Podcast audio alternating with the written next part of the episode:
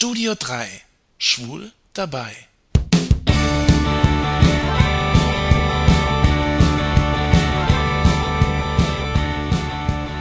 Viele schwule Singles sind unglücklich, weil sie nie den richtigen finden für eine Beziehung oder sich immer in die falschen verlieben.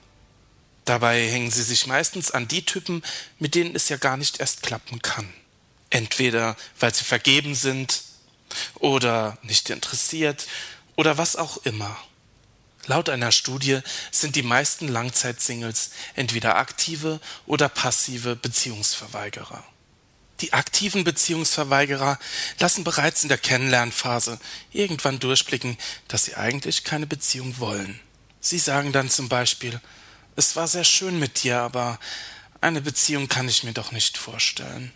Das Blöde ist nur, sobald wir ein wenig verliebt sind, denken oder hoffen wir häufig, dass es nur etwas Überzeugungsarbeit bräuchte, um den anderen umzustimmen. Tja, und dann gibt es noch die passiven Beziehungsverweigerer.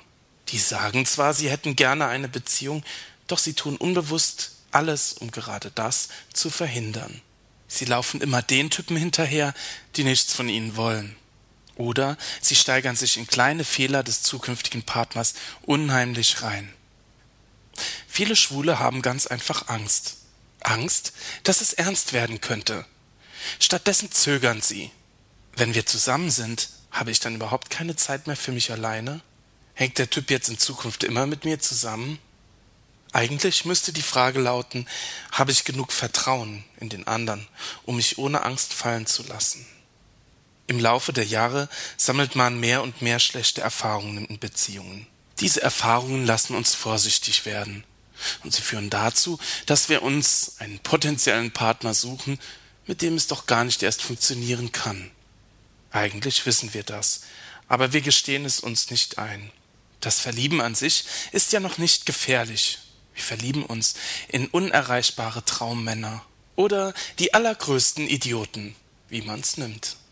Wir spielen in unserer Fantasie jeden Aspekt einer schönen Partnerschaft durch. Und wir tun alles dafür, um dem Traumprinzen zu beweisen, wie gut wir zu ihm passen. Wir tun alles, um sein Herz zu gewinnen, auch wenn es objektiv betrachtet doch gar nichts bringt. Wir besorgen Opernkarten, laden ihn zum Dinner ein, wir merken uns jeden seiner Wünsche, in der Hoffnung auf eine kleine Belohnung. Ja, und manchmal haben wir sogar Glück und werden belohnt. Mit einer langen Umarmung, einem lieben Wort oder vielleicht sogar mit Sex. Mit einem Mitleidsfick. Sex aus Mitleid, weil der Angebetete denkt, ich wollte ihm auch mal was Gutes tun. Vielleicht gibt der Angebetete auch einfach nach damit er endlich seine Ruhe hat. Oder er ist im Moment so spitz, dass er sich einfach nur abreagieren will, ohne Rücksicht auf Gefühle. Denn das ist es, was alle Arten des Mitleidsfix gemein haben. Sie haben nichts mit wahren Gefühlen, geschweige denn mit Liebe zu tun. Die Liebe zu erkennen und die Liebe auf sich zukommen zu lassen, das ist gar nicht so einfach, wenn man viele schlechte Erfahrungen gemacht hat. Beziehungsverweigerer haben in der Regel Angst vor Nähe. Angst vor der Nähe eines Partners, Angst, sich fallen zu lassen. Die Ursachen solcher Ängste können ganz unterschiedlich sein. Die Angst, verletzt zu werden oder verlassen zu werden. Sie als Ängste zu erkennen, ist ein erster Schritt, sie abzubauen. Und ein erster Schritt, wieder bereit für eine Beziehung zu werden.